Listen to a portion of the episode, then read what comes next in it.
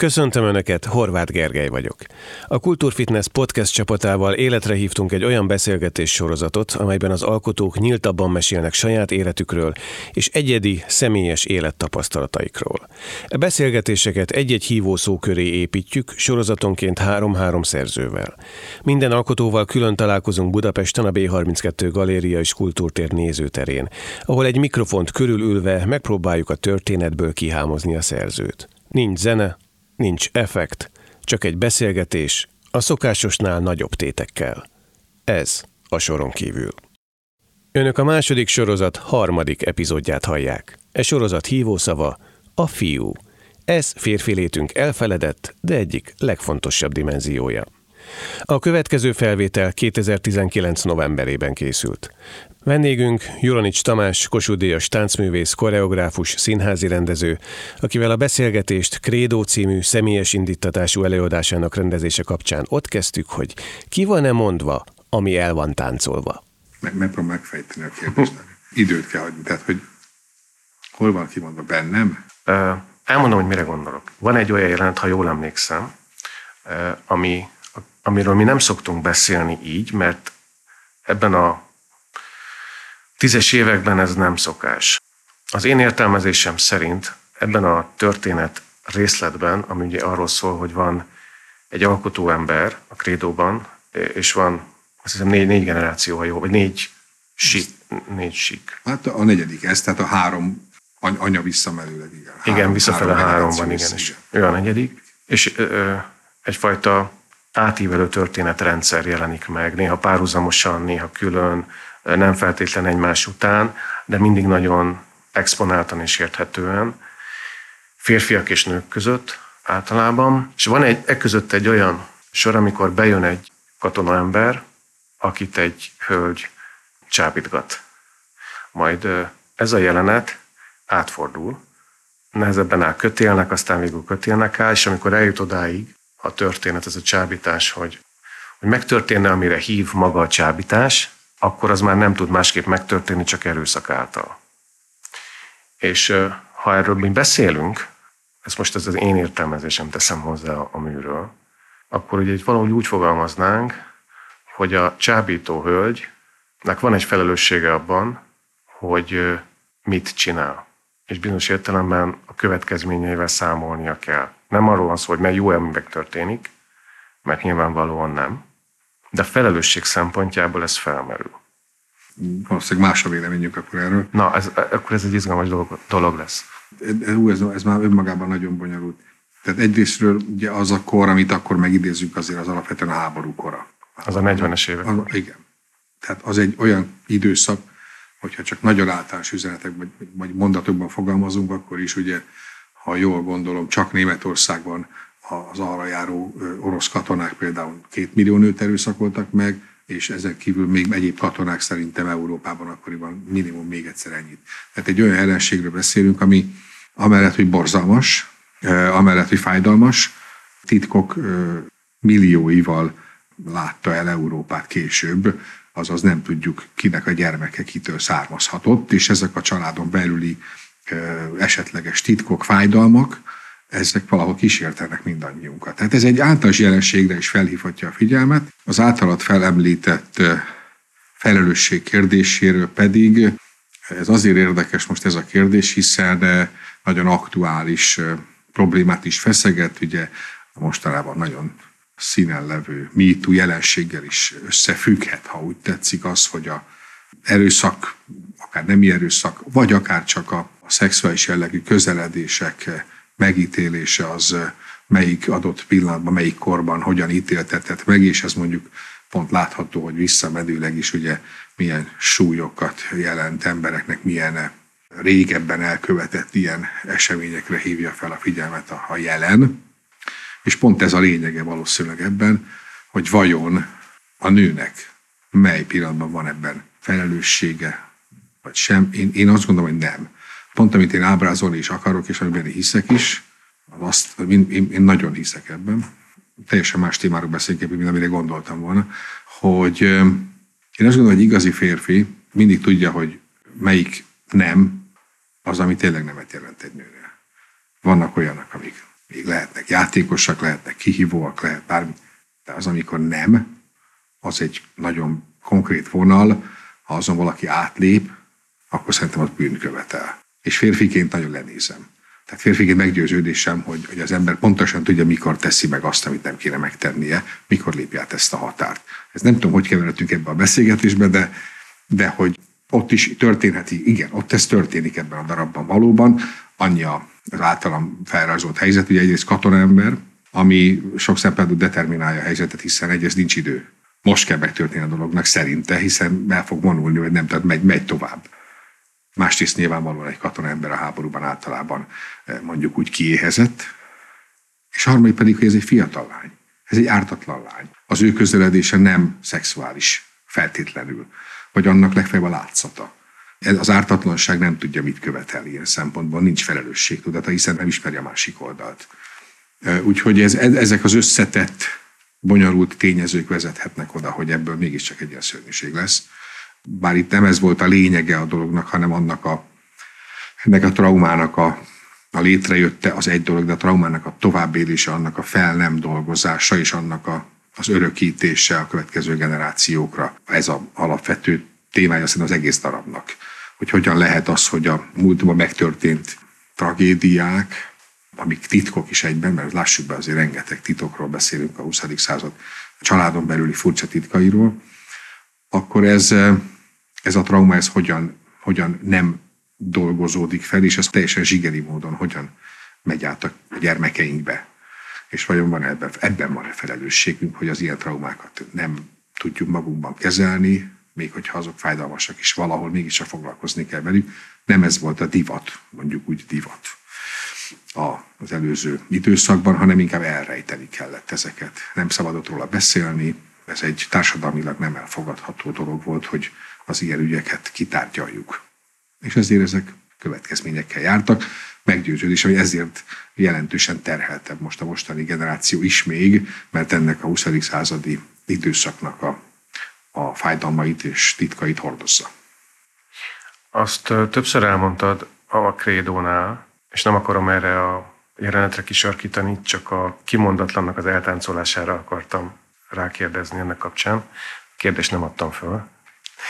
De azt mindenképpen érdekes, amit mondasz, mert nyilatkoztat, hogy személyes indítatású a krédó, amiben ugye nyilván már az elnevezésben is ott van maga a hittel való foglalkozás, vagy az ahhoz való visszanyúlás. Ez a típusú traumasor, ami ebben a, és öröklődés, ami ebben a táncműben végig megjelenik, az ebben az értelemben mennyire személyes történeteknek a felfedése vagy színrevitele? Olyannyira, hogy, hogy az egész mű kiinduló pontja és gyakorlatilag a karakterek ábrázolása is mind nagyon személyes motivumokból indul. Az is igaz, hogy aztán ezek a személyes motivumok, ezek az irodalmi eh, lehetőségek miatt kicsit formálódnak egy alkotói folyamatban, eh, többek között azért, mert ezeknek a, az indítatásoknak egy nagyon része számomra is titok, tehát gyakorlatilag nekem össze kell raknom egy általam kreált történetet, egy általam kitalált játékot, amit csak fél információkból tudok összerakni. Másrészt pedig alapvetően a színpadi, dramatikus feladatok mentén megfelelően dramatizálni is kell a történeteket, ahhoz, hogy az érdekes legyen és legyen azoknak hívük. Ezek alakítják az adott karaktereket, de a kiinduló pont az egy nagyon személyes információkból összerakott történet, amit rengeteg fájdalom is van, amik, amiket nem akartam alapvetően eh, most sem titkolok, hiszen pont ez a lényege a dolognak, hogy beszéljünk erről. Bár annyira családi, hogy igazából az emberek nem kell ezeket nagyon elmesélnie, de ezeket eh, már családon belül is letisztáztuk, hogy ha úgy tetszik, hogy ezekről lehet beszélni, mert egy fontosabb társadalmi jelenségre hívja fel a figyelmet ez a személyes helyzet és ezek nagyon erősen meghatározták az én elmúlt három évemet mondjuk úgy, amik nagyjából amik velem történtek, vagy a családommal történtek, vagy amik kiderültek, titkok, azok is mind nagyon erős hatások voltak az én életemre, e, de ez összefügg egyébként más egyéb jelenségekkel, és amik, amik mostanában bennem történnek, biztos ez korral is jár, meg nem tudom, a gyermekem miatt három éves is megszületett, és ezek mind új csodák hogy ezek így összegyűltek bennem, és ezekből a nagyon, nagyon intim, személyes ügyekből lett egy mű. ezt mondtam is akkoriban, hogy ez tipikusan olyan dolog, hogy az ember azt érzi, hogy ki kell magából fogalmazni, ki kell írnia, hogyha mi nyelvünk, ki kell táncoltatni magából. Kicsit olyan, mint egy családállítás, ugye valahol, hogy ilyen élő bábokkal lejátszuk a jeleneteket, és akkor ez talán old bennünk valamit. De ha az ember tehetné, akkor egy ilyen történetet azt így megírna, és akkor eltenni a fiókba, és akkor ez meg van írva, de nem kell senkinek elolvasni, mert ez én dolgom. Csak hát ugye nekem az a műfaj, hogy a színpadra írom, onnantól pedig már nézők is vannak, mégis, tehát olyat nem lehet játszani, hogy nincs néző is, csak lejátszuk az előadást. Úgyhogy ezt bevállalja az ember, hogy igen, mint hogy az írók is nagyon sokszor magukról írnak, ez a mű most bizonyos szempontból, amikor az alkotó embert említed, akkor az alkotó emberben magamat teszem bele valahova. Te olyan légkörben nőttél föl, ahol a, ezek a titkok jelen voltak valamilyen módon kimondhatlanul, vagy mindenki tudott róla, csak nem beszéltetek róla? Vagy, vagy egyszer csak eljött az életedben olyan pont, amikor szembesültél azzal, hogy mi történt a családomban? Senki nem is tudott semmiről, és nem is beszéltek erről, de hát tipikusan az a család szerint nagyon sok ilyen volt, akik nem, alapvetően nem beszélték meg soha, nem beszéltük meg a lelki történéseket. Mintha nem lett volna annak fontossága. Egy sokkal racionálisabb, mondjuk úgy, gondolkodású család. Nem volt soha téma az ilyen lelki ügy.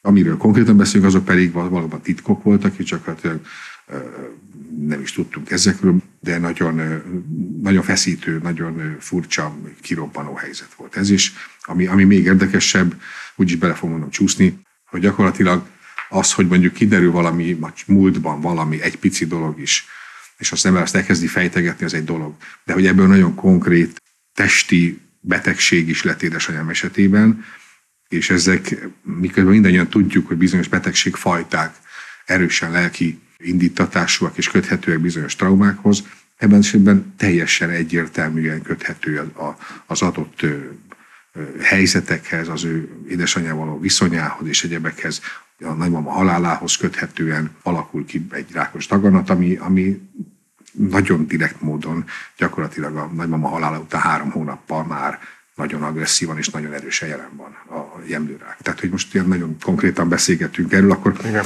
ez egy olyan ö, ö, felismerés, ugye, amivel, amivel foglalkozni kell, tehát hogy testi tünetekké tud, betegségé tud válni egy, egy magunkba szorított fájdalom, egy magunkba szorított trauma.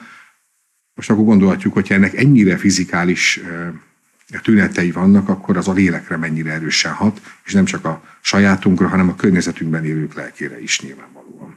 Egyébként, bocsáss meg, majd úgyis eljutunk oda, de alapvető feltevés azért az, hogy az ilyen feldolgozásban, az ilyen ügyekben való foglalatosságunk, vagy az ezzel való tevékenységünk milyen fel, az milyen felelősséget jelent, és ennek egyéb kihatása is van, vagy egyéb tartalmi jelentése is van, annak a fontosságát is megfogalmazza, hogy nem mindegy, mit teszünk és hogy tesszük, mert amit teszünk és ahogy tesszük, az hatással van a, a környezetünkre, nem is kicsi körben, hanem nagyon széles körben, és ezáltal felelősségünk van. Nem mindegy, hogy mit és hogyan teszünk, mert a mi személyes dolgaink azok még száz évvel később is hathatnak a családunkra, a családunk körülélünkre, és ezáltal sokkal nagyobb körben is. Tehát fontosak vagyunk. Fontosak vagyunk mindenki számára, és abban is, hogy mit teszünk és hogyan. Ez, ez, a, ez az alapvetően krédó címmel is összefügg, tehát ez egyik tartalom, amiről a hit kapcsán beszélni lehetett. Neked mindig megvolt ez a fajta felelősségtudatod ilyen helyzetben? Jaj, de hogy volt, meg nem. Nem, hát egyrészt, amikor gyermekem lett most, akkor, akkor kezd az ember ezen gondolkodni, mit ad majd tovább a gyermekének. Akkor válik ez nekem fontos kérdésé hogy ő mit kap tőlem, hogy ő milyen, milyen környezetben, milyen lelki harmóniában tud velünk lenni, és ezért fontos, hogy a saját harmóniámat én megteremtsem, meg a családi harmóniát. Ezért kezd az ember ezen gondolkodni, ebben látok nyilván felelősséget, de én nagyon felelőtlenül éltem, úgyhogy ez... Az mit jelent? Hogy? Az mit jelent? Hát nem tudtam, mit cselekszem, hát most csak csináltam, amit jónak láttam. Ösztönösen vagy félösztönösen tettem, amit lendületből jónak éreztem. Szerencsére nem tettem rossz dolgokat. De az csak szerencse. Az a szerencse azért van, mert a szüleim mondjuk tisztességes emberek, és tisztességes példát láttam tőlük. Ez csak ennek köszönhető. Az érdekes, amit mondasz már a kívülről, nézi az ember az életművedet, akkor nagyon fiatalon révbe érsz, szakmai szempontból mindenképpen. Igen. Van egy nagyon fiatal, eredeti sajátos képességekkel bíró táncos, akiből nagyon hamar lesz koreográfus, aki nem is marad meg a táncnál, hanem így lényegében van egy ilyen szürke zóna a különböző színházi műfajok között, de kiderül, hogy tulajdonképpen minden evő vagy, vagy mindenre van valamiféle fogékonyságot között, miközben azért maradsz a táncnál, és azon belül pedig a kortárs táncművészetet tudod úgy lefordítani, ami a közönség felé teljesen fogható. Ennek a példája például én vagyok. És ezt már 20-30 éve Ja, 30, ha, sőt, 30. sőt, csinálod, tehát ebből nem úgy tűnik, hogy csak úgy mész előre és felelőtlenül. De ebből pont azt tűnik, hogy én gyakorlatilag nagyon fiatalon elkezdtem magamból kimondani azokat a belső gondolataimai, meg, megfogalmazni a világgal való viszonyomat. Tehát alapvető létkérdéseket vetettem föl, teljesen felkészületlenül sok szempontból. Tehát a kezdeti műveim nagy része azért rossz, mert adhok, ami jön, és ahogy jön úgy megfogalmazva. Egy meg része meg azért jó, mert annyira, annyira saját, annyira eredeti, annyira belülről jön, hogy ennek az őszintességét megkérdőjelezhetetlen. Tehát pont ez a kettősség adta az elkezdeti sok-sok műnek a nagyon szétszórt minőségét, hogy egyik oldalon születtek nagyon emblematikus művek, és, és oda, oda csodálkoztak az emberek, mondjuk egy Sárember című darab esetében, a másik oldalon meg született nyolc szörnyűség, amit azóta sem néztem meg videó, hál' Istennek. Tehát, hogy nekem csak az a szerencsém, hogy kb. 70 balettet csináltam, és abból mondjuk azt tudom mondani, van 7 jó, tehát egész jó a ráta, mert sokból született legalább valamennyi jó, amit fel tudok mutatni és vállalni, hogy az valamilyen értéket képvisel. De lényeg az, hogy nem volt benne tudatosság. Lendület volt benne, meg hit. Hit a szakmában, hit a színházban. Én borzalmasan beleszerettem a színház világába. Már amikor bekerültem Szegedre 19 évesen, akkor őrületes vágyal és lendülettel néztem mindent, amit lehetett. Tehát volt bennem egy ilyen, egy ilyen szivacs effektus, hogy én akkor ott nem csak a balettot, meg a, meg a saját műfajomat figyeltem, hanem én akkor bent ültem a, az összes prózai próbán, az opera próbákat néztem, mindent olvastam a Meyerholdot, meg a különböző ilyen nagy színház csináló könyveit, mert érdekelt. Nem tudtam miért, érdekelt, de nem volt benne tudatosság, hanem volt benne egy ösztönösség, abból az egyszerűségből ezt is nyugodtan vállalom, ami az én alapvető közegemből érkezik, mely nem egy csúcsértelmiségi, értelmiségi családból származom, csak nem egy ilyen kultúra faló közegből, ez egy idegen hely volt nekem tulajdonképpen. Én egy lakótelepi srác voltam, akinek ez teljesen idegen, ugyanakkor nagyon érdekes világ volt, és hát látszik, hogy annyira érdekelt, hogy most meg itt ülünk és beszélgetünk. De akkor ez az első lépés is izgalmas. A legelső? Igen telepről a balettintézetbe? Hát az most tényleg, mert azt még nekem is meglepő volt, és mai napig nem tudom. Na vissza az anyákhoz akkor most, hogy édesanyám volt ennek a kitalálója, tehát azért benne is volt valami váteszi képesség, mert nekem semmi közöm nem volt a tánchoz, leginkább sportoltam, meg otthon a tükör előtt vonaglottam szerintem, zenére, leginkább mesztelenül, és de kis, akkor kisfiú voltam.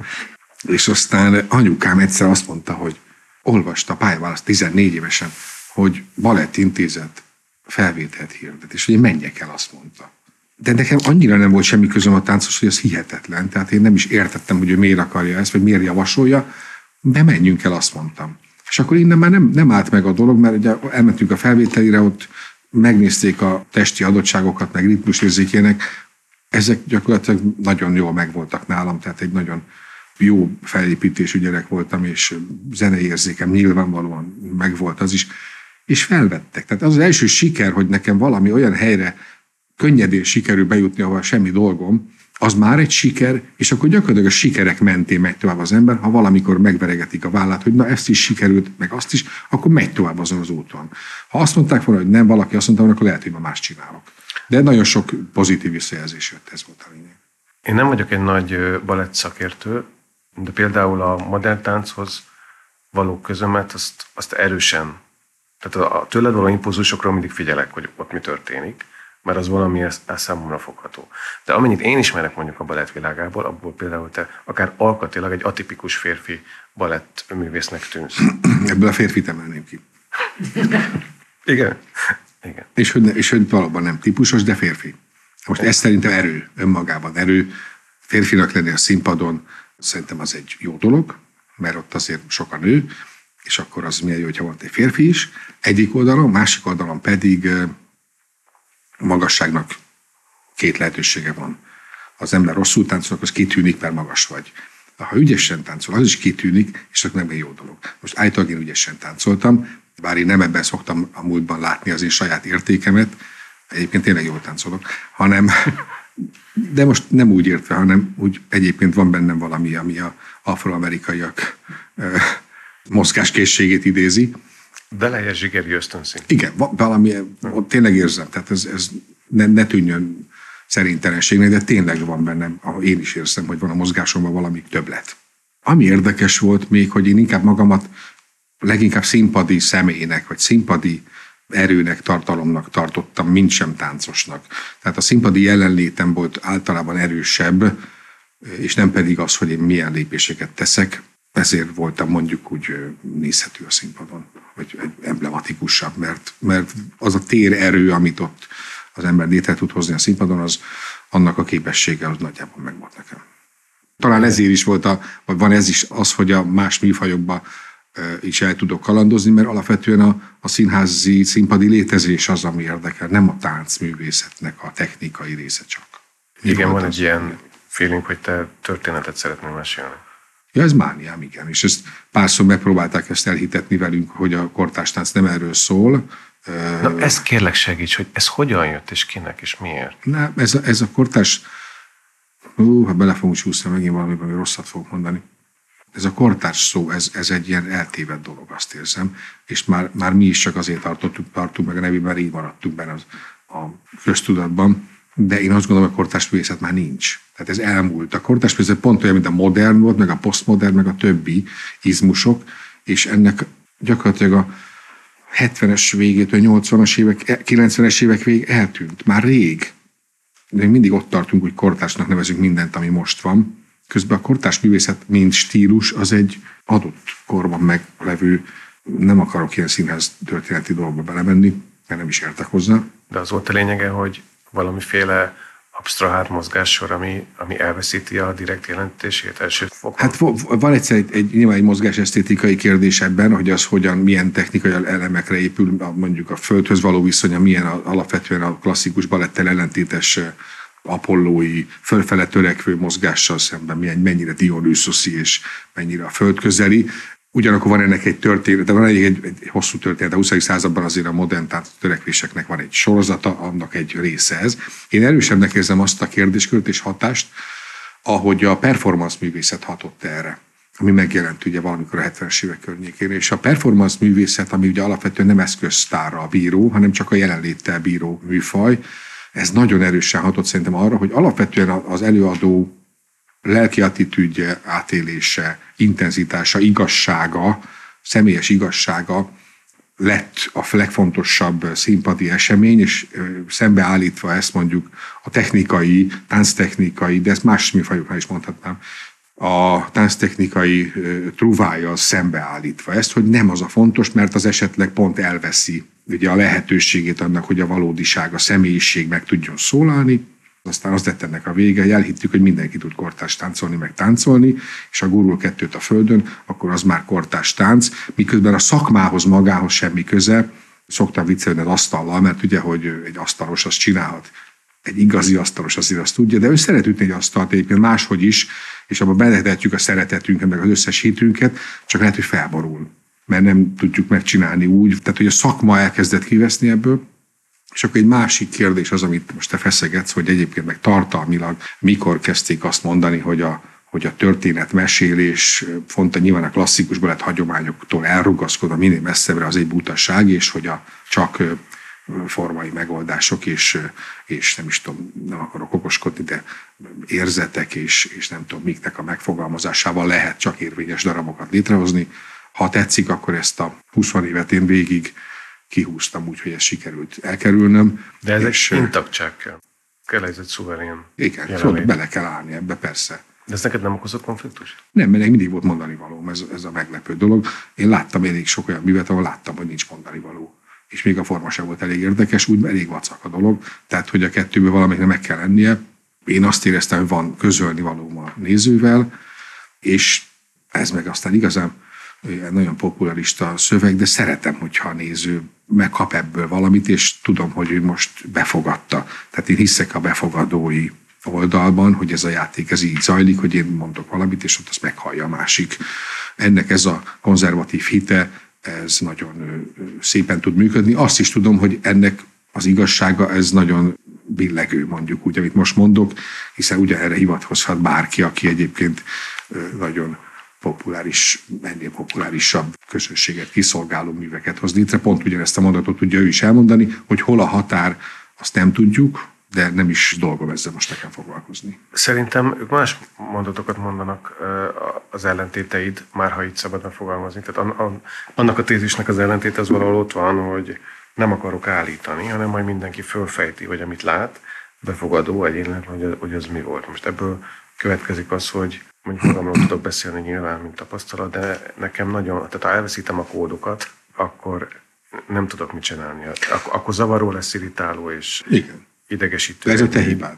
Ez valószínűleg. Ez így Ez van. te hibád. Ez így Egy, van. van az a néző, aki meg igényli azt, hogy nem mondják meg neki, hogy ő mit gondoljon. Tehát azért mondom, tehát ez egyébként el kell dönteni, kinek játszik az ember. Igen. Ez egy másik kérdés. Melyik színházban lépsz, mekkora közönségnek, hány főnek, milyen típusú színház. Nagyon tudnod kell magadat meghatározni, hogy te hova tartozol, mit kinek akarsz beszélni, mert ha egy ilyen nézőnek, akkor neked olyan darabot kell csinálni. De nagyon sok olyan néző van, és az ugyanolyan tiszteletet követel, aki elvárja, hogy neki ne diktálják ezeket ilyen szájbarágosan ezeket a mondatokat, hanem ő a saját fantáziáját használva fel, fel, felfejthesse a, a darab más rétegeit, és azt lásson meg benne, amit az ő saját érzései diktálnak.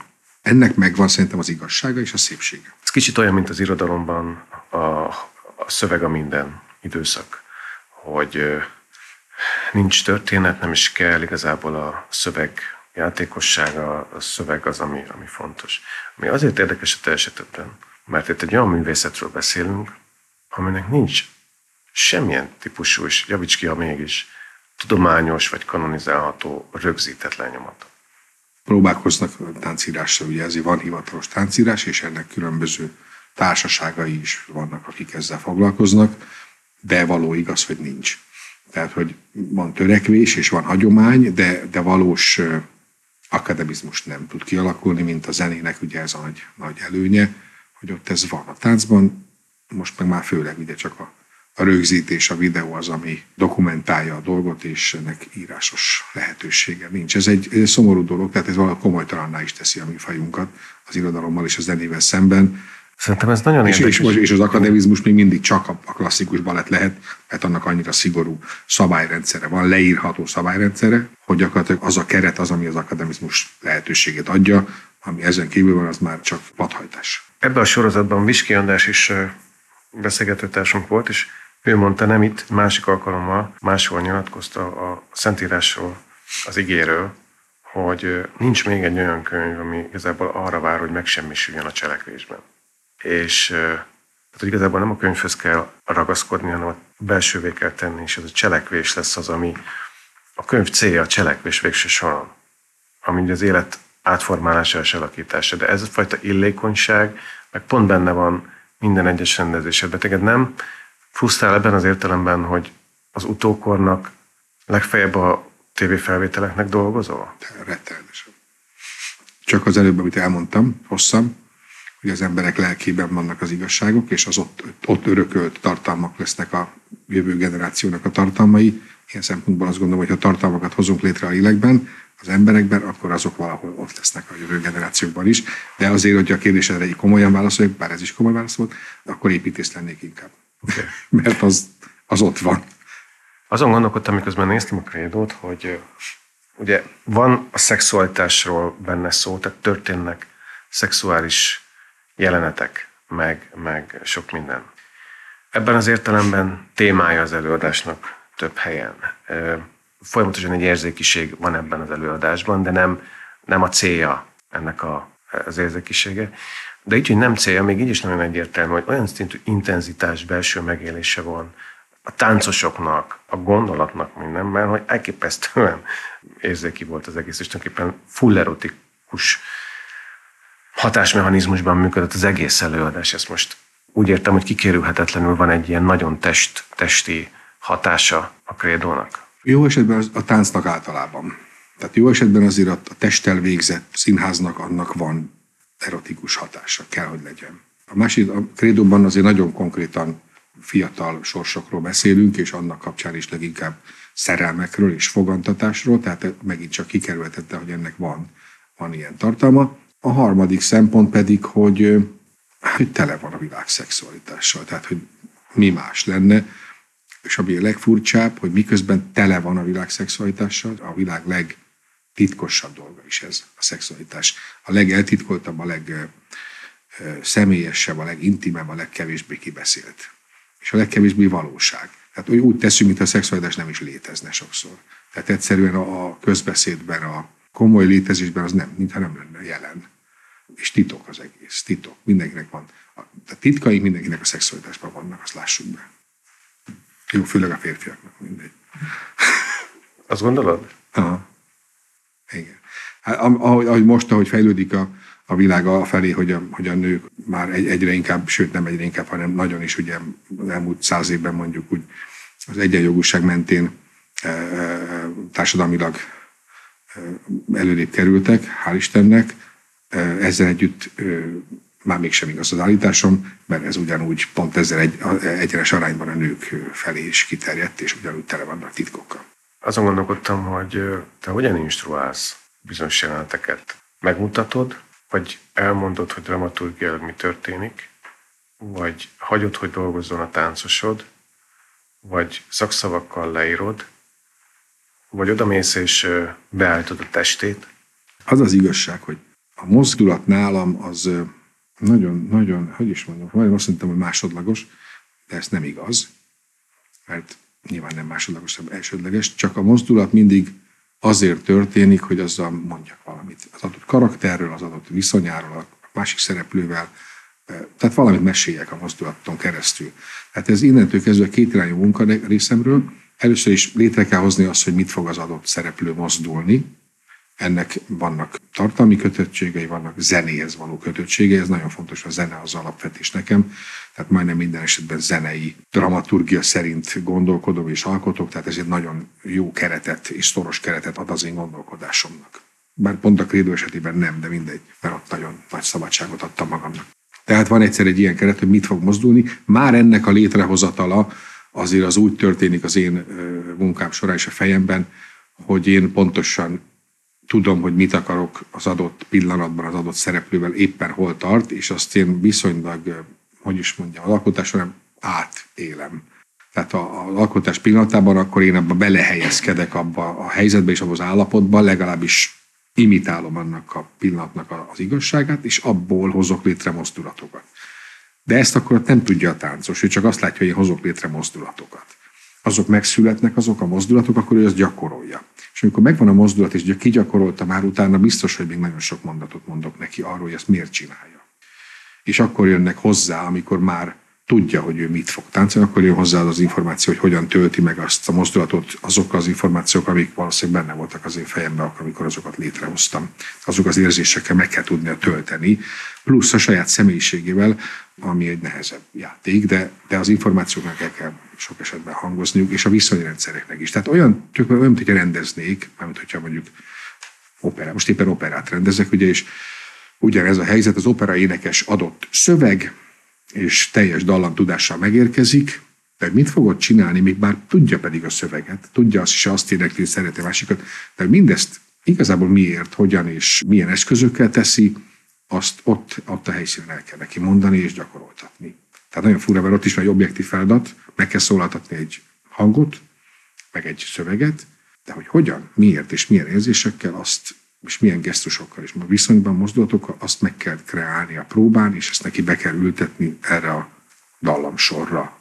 És az neki nagyon nehéz. De akkor tulajdonképpen itt is van egy verbális kommunikáció. Tehát vannak sorok, mondatok, amiket... Nekem meg kell mondanom. Igen. Persze. Ho-ho, de mennyit? Ma is azért szállott meg ki a szám, mert 8 órát próbáltam operát, és egyfolytában beszélek. Elkezd énekelni, már mondom, hogy már kezdjük újra, mert nem jó. Mert már rosszul mozdult, meg rosszul jött ki a tartalom, nem nincs meg hozzá. És akkor ezt csináljuk sokszor. Te, mint rendező, rendezés alatt kiabálós, megsemmisítős típus vagy? Egy picit sem. Pont az ellenkezője vagyok. Igen? Megsimogató, barátságos, együttműködő. Most vicces vagy komolyan? Most komolyan.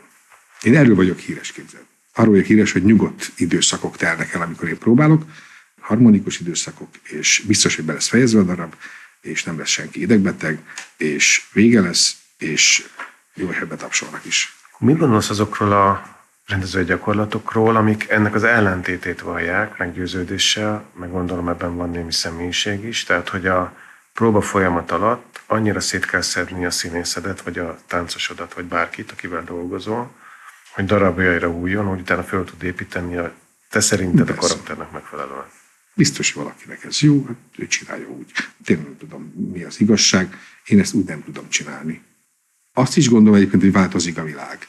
Hogy alapvetően ezt, hogy most említesz, ez azért alapvetően az elmúlt, nem tudom, 30-40 év, 30 évnek a, a stílusa volt, és sok szempontból változik a művészek hozzáállása is, változik a színházon belüli státusza is, a függőségi helyzete is változik, és ezáltal a, a rendezővel való alá- és főrendeltségi viszonya is nagyon sokban változott, és mivel ez elő, ilyen szempontból emberileg előnyére változik, ezért szakmailag is muszáj változni a felé, hogy ez inkább együttműködésről szól, és nem pedig aláfelé rendeltségről.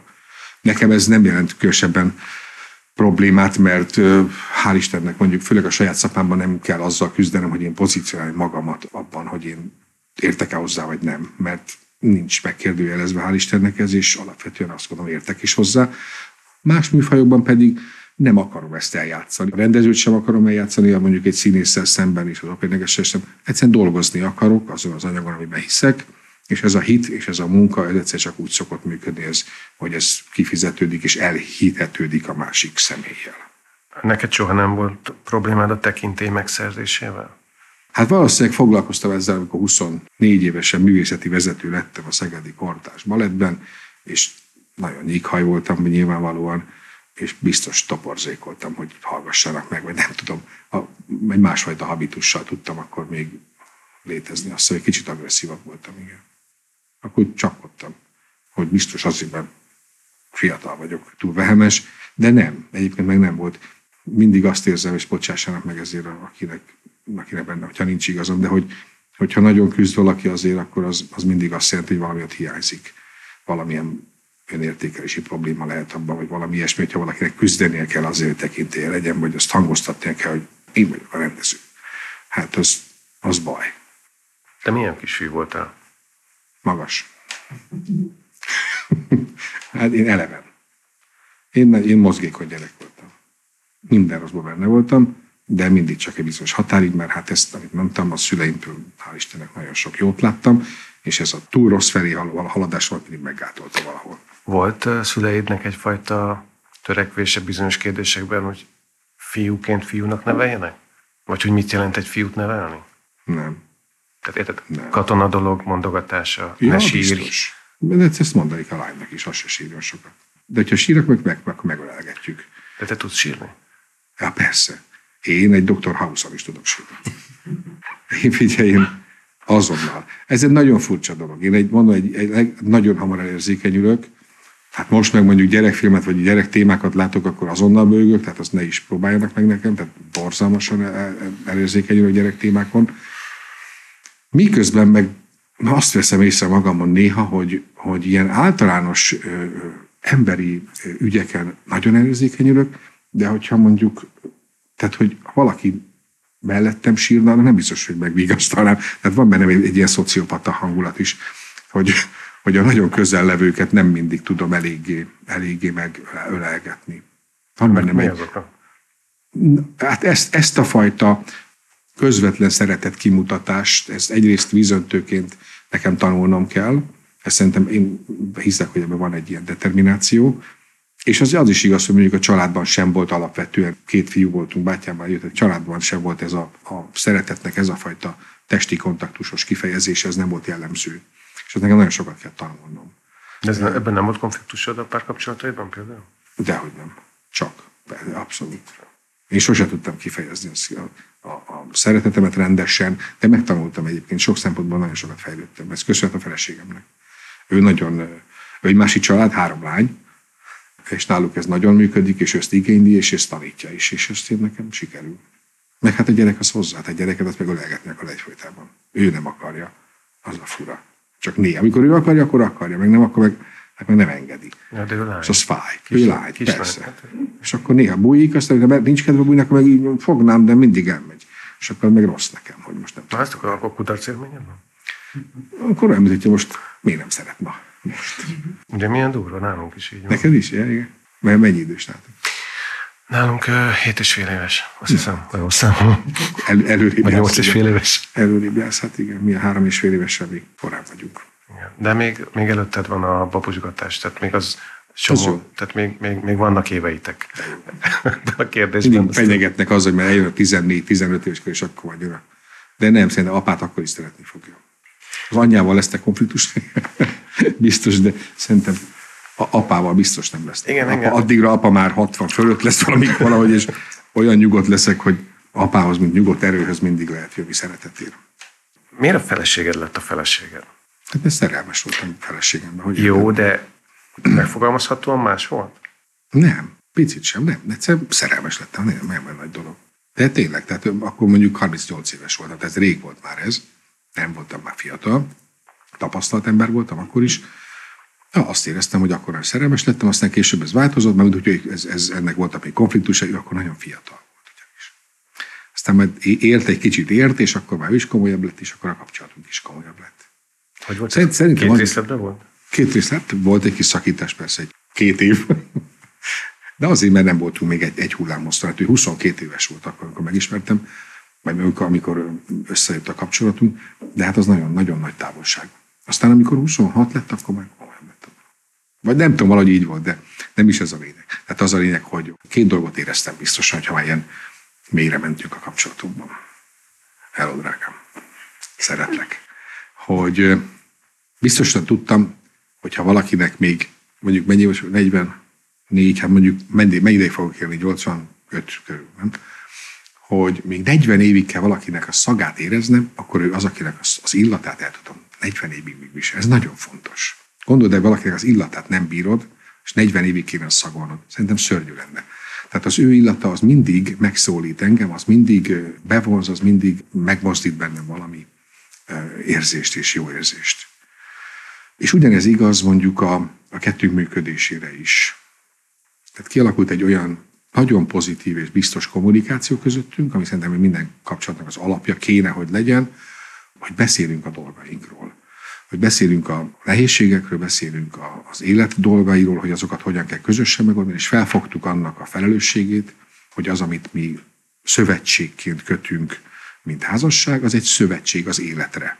Az nem eh, kicsinyes veszekedésekről szól, az nem eh, hülyeségekről szól, az, az arról, hogy hogyan oldjuk meg azokat a fontos kérdéseket, amik egyébként az életben külön-külön vagy együtt elénk nehézségként kerülnek.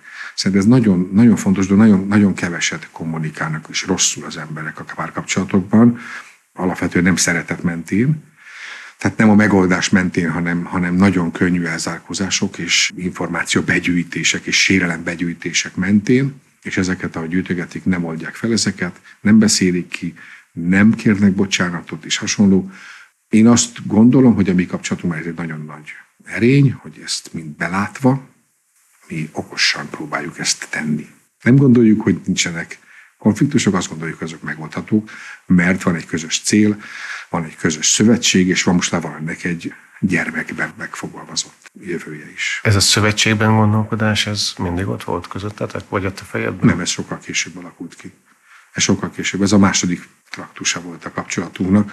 Nekem pedig egy érési folyamat. Tehát az is igaz, hogy én rettenetesen későn érő eh, férfi voltam, ezt tudtam is magamról, az igazság. Hát én már nagyon fiatalon tudtam, hogy én, hogy én 40 éves korom után kezdek majd el emberré válni, hogy úgy mondjam, férfi emberré Mert hogy érzelmi értelemben? minden szempontból azt éreztem, hogy az az erő, ami nekem szükségeltetik az élethez, az a fajta magabiztosság, vagy nem is, nem is magabiztosság, nem voltam szerény gyerek, de hogy az a talajfogás, az 40 után fog eljönni, és ez, ez pontosan így is történt. És ezt egy, de mondom, ezt 20 évesen éreztem. Alig vártam, hogy 40 legyek. Meg 50. Meg 60. Tényleg. Tehát bennem ezzel nincsen probléma, az, a, a korral nincsen semmilyen rossz viszonyom, sőt, alapvetően nagyon jó viszonyom van. Most még nem fáj mindenem, csak azért nyilván, de a, a maga a, az életben való tapasztalás és azoknak a begyűjtése az egy olyan pozitív dolog, amit, ami megéri ezt a várakozást. Van egy olyan tapasztalatod, vagy volt, ami a saját családodban már, hogy saját vonaladon kiderült, visszakanyarodom a beszélgetésünk uh-huh. elejére, akkor gondolom mondani, tettad a pillanatok kezdve ezt tudatosan, és volt erre utalásod, végig gondoltad a saját esetedben, vagy esetetekben. De inkább megkérdezem. Igen. Tehát amikor családot alapítottál, akkor végignéztél, vagy visszanéztél kettőtök közös és külön útjain, hogy van-e ott valami olyasmi trauma, amivel meg kell küzdeni, vagy amint túl kell lenni, vagy szembe kell nézni? A gyerekvállalás kapcsán kérdezed? Akár. Hát gondolom, hogy abban csúcsosodik ki, vagy ott Igen, valamikor. Nem. Hát így nem. Nem. Nem, de ez nem is lehetett volna szempont abban, hogy a gyermeket mi akarjuk, vagy sem, vagy, vagy mit, hogy gondolunk arról. Szerintem az a későbbi felelősségünk, hogy ezt hogyan kezeljük, de abban, hogy mi nekünk gyermekünk legyen, az, az megint csak ennek a szövetségnek a célja, hogy úgy mondjam, többek között. Mert önmagában a szövetség mit sem ér. Amit én tudok kezdeni a saját életemmel, az például az, hogy csinálok Krédó címmel egy darabot, és abban minden gondolatom erről és a világról általában, és a hitről és a, az alkotásról magáról, vagy arról, hogy az alkotás, ezek ilyen nagyon furcsa ilyen belső öngerjesztő körök egyébként, hiszen darab arról szól, hogy az alkotásba hogyan lehet vajon beletenni azt, hogy az embernek az életében mik történnek, hiszen így teszem bele az alkotásba, hogy, hogy létrehozok egy művet. Tehát egy ilyen önmagát elmondó körré vált ez a darab. De pont erről szól, igen. De a hit, a hit kapcsán ez pont az alkotásról is akartam benne beszélni, az alkotás érdekességéről, csak már nem, nagyon messzire vagy attól félek, de ha. hogy az abban való élményemet is belefogalmaztam ebbe, hogy előtte nekem volt több olyan élményem darabok, művek kapcsán, amiket létrehoztam, hogy nagyon hirtelen, gyorsan, mintha rajtam kívülálló módon jött volna ki belőlem mű, darab. Megkoreografáltam egy hét alatt, például a Bernard Alba című művet, amit utána megnéztem is, a saját darabomat, és megint szerintelenség volt, de azt éreztem, hogy működik, hogy jó, hogy annak igazsága van, és a szereplők között létre tud jönni valami, amit nem is gondoltam. Tehát egy picit olyan volt, és ezt megfogalmazódott bennem egy adott pillanatban, egyfajta ilyen élményként éltem ezt meg, hogy olyan volt, mintha nem én csináltam volna darabot csak, hanem, és nem misztifikálom az ügyet, nem azt akarom mondani, hogy én vagyok a médium, akin keresztül megvalósul valami, hanem azt, hogy az abbéli hitemet erősítette meg, hogy van valamilyen közös szellemi tőke, vagy egy szellemi meder folyó, ami itt az évszázadokon, évezredeken keresztül áramlik, az a kulturális tudás és tudás halom, amit mi emberek, alkotók, általában az emberiség felhalmoz, az megy, és abba bele lehet merni. Még ha nem is a saját tudásom, annak a tudásnak én részese lehetek azáltal, hogy ebben a világban létezem, és, és nyitott vagyok benne. És ezt éreztem, hogy a tehetségem, nem, a tudásom, az biztos, hogy nincs meg hozzá, hogy ezt én megcsináljam. Tőlem kívülálló tudás, vagy vagy valami olyan, amit, amit én, hát úgy látszik, lehet ezt használni. Ez egy hitté tud válni egyébként érdekes módon, tehát bennem erősített valamit, egy olyan szellemi tőkét, amit, ami nagyon jó, és a krédónak úgy álltam neki, pár ilyen tapasztalás után, hogy tudtam, hogy akarok beszélni dolgokról, de azt mondtam, hogy én nem fogok most ezen nagyon görcsölni, hanem tudom, hogy ha hagyni fogom, akkor jönni fog. Tehát volt bennem egy nyugalom azáltal, hogy bemegyek a baletterembe, és én ott tudni fogom, hogy nem, nem én, a testem és az én szel, minden tudni fogja, mit kell mondanom, mert meg, meg lesz ez a csatorna, ha úgy tetszik, hogy az alkotás az nem, nem egyedül vagyok benne. Ha megkérdezem újra, ha eltáncolsz valamit, akkor kimondtad-e a kimondatlant? Ezzel üldözöl engem. Várjál, még, hát megpróbálom, megfog, nem, nem, tényleg még nem fogtam fel. Én, én azt gondolom, most nem, tényleg lehet, hogy mindig lehúzom egyszerűen a kérdéseket, mert hát ha úgy megértem, hogy én majdnem mindig azt csinálom, nem értem. Azért lehet, hogy azért nem értem. Vannak kimondatlanjaink. A szó kimondás, az nem. szerintem fontos. Ugye a, a ti esetetekben, tehát a családod esetében ugye nem hangzik el egy, egy nagyon egyszerű szó igen. 70 évig. Igen, igen. Tehát a szó, a kimondásnak ebben az értelemben van súlya. Én egyszer egy olyan mondatot hallottam, hogy csak a kimondott dolgokhoz lehet igazodni az igazságot ki kell mondani, mert egyébként nem, nem tudja meg a másik, hogy mihez tud igazodni. Ezért ki kimondani, hogy mi van bennünk. Ja, igen. És ebben az értelemben, ha ez nem, a kimondás, az megtörténhet-e nem szavakkal, hanem mondjuk táncban? Ja, azért gondoltam, hogy ez ennyire egyszerű kérdés. Azért mondom, mert hogy, hogy ezt, hogyha ebben nem lenne hitem, akkor nem csinálom ezt a szakmát. Hiszen a legnagyobb hitem abban van, sőt, nagyobb hitem van abban, hogyha most így visszafordítom a kérdést, hogy a legigazibb tartalmak azok nem szavakban fogalmazhatóak meg. Ebben nagyon nagy hitem van. Hú, hát a legalapvetőbb metakommunikációs helyzetekre gondolok, az is mind több információt ad, mint az, hogyha valaki mond valamit. Komolyan. Ebben nagyon hiszek. A gesztusnak, a testnek olyan tudása van, ami, ami nagyobb információkat közöl sokszor, mint a, mint a kimondott szó. Te hogyan nevezed azt a három lényt, aki a krédóban folyton megjelenik, hol sötét, hol világos ruhában? Én konkrétan úgy neveztem őket, hogy párkák. Tehát azt egy picit bevettük a görög mitológiából, hogy a párkák, akik az életfonalát szövik és elvágják, tehát egy az istenek fölött is álló, az istenekről is döntő személyek, az istenek életét is ők döntötték el, ki meddig éljen. Tehát egy mindenek fölött álló három nő személy. Ez a nagyon egyszerű megfogalmazása, de ennek a kortástánc elvét fog, hanem befogadó azt lát, amit akar benne. De a számomra ennyi volt. Két misztériumról akartam beszélni, a születés és a halálról, ahhoz pedig ezek három nő csatlakozik, ugye, akik az életet létrehozzák és elvágják. Mivel ez volt nekem a két alapmisztérium, a születés és a halál. Tehát akkor legyen ott az a két nő, aki erről tud dönteni, és hát van is dolgok, ugye, hiszen ott alapvetően életek jönnek létre, alapvetően halál is létrejön. Tehát egy csomó olyan helyzet és szörnyűség, amiben nekik dolguk van. És egy kicsit ezt így kiemeltem ezzel a három alakkal ennek a döntésnek a nehézségét, a sorszerűségét. Táncolsz meg? Nem. Mármint hogy, hát dehogy is nem. Hát a baletteremben igen, de színpadon nem. De nem szeretek nyilvánosan táncolni. Csak pénzért. Befizetnék arra az előadásra.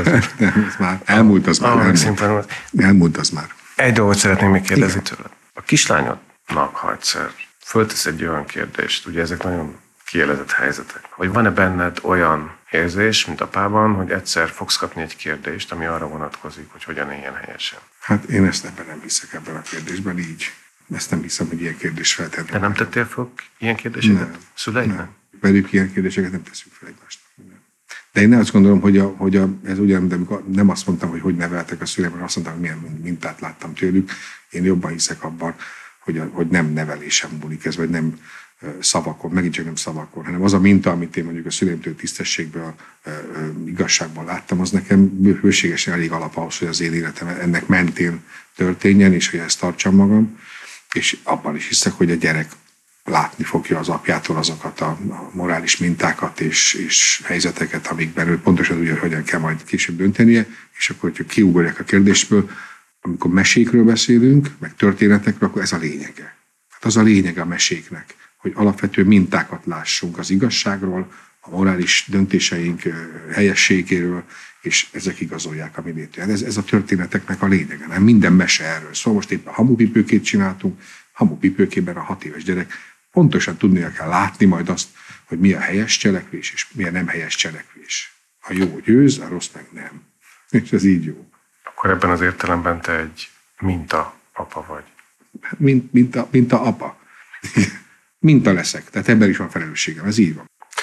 Köszönöm szépen neked a mai beszélgetést, hogy itt voltál közöttünk, és igen, légy minta.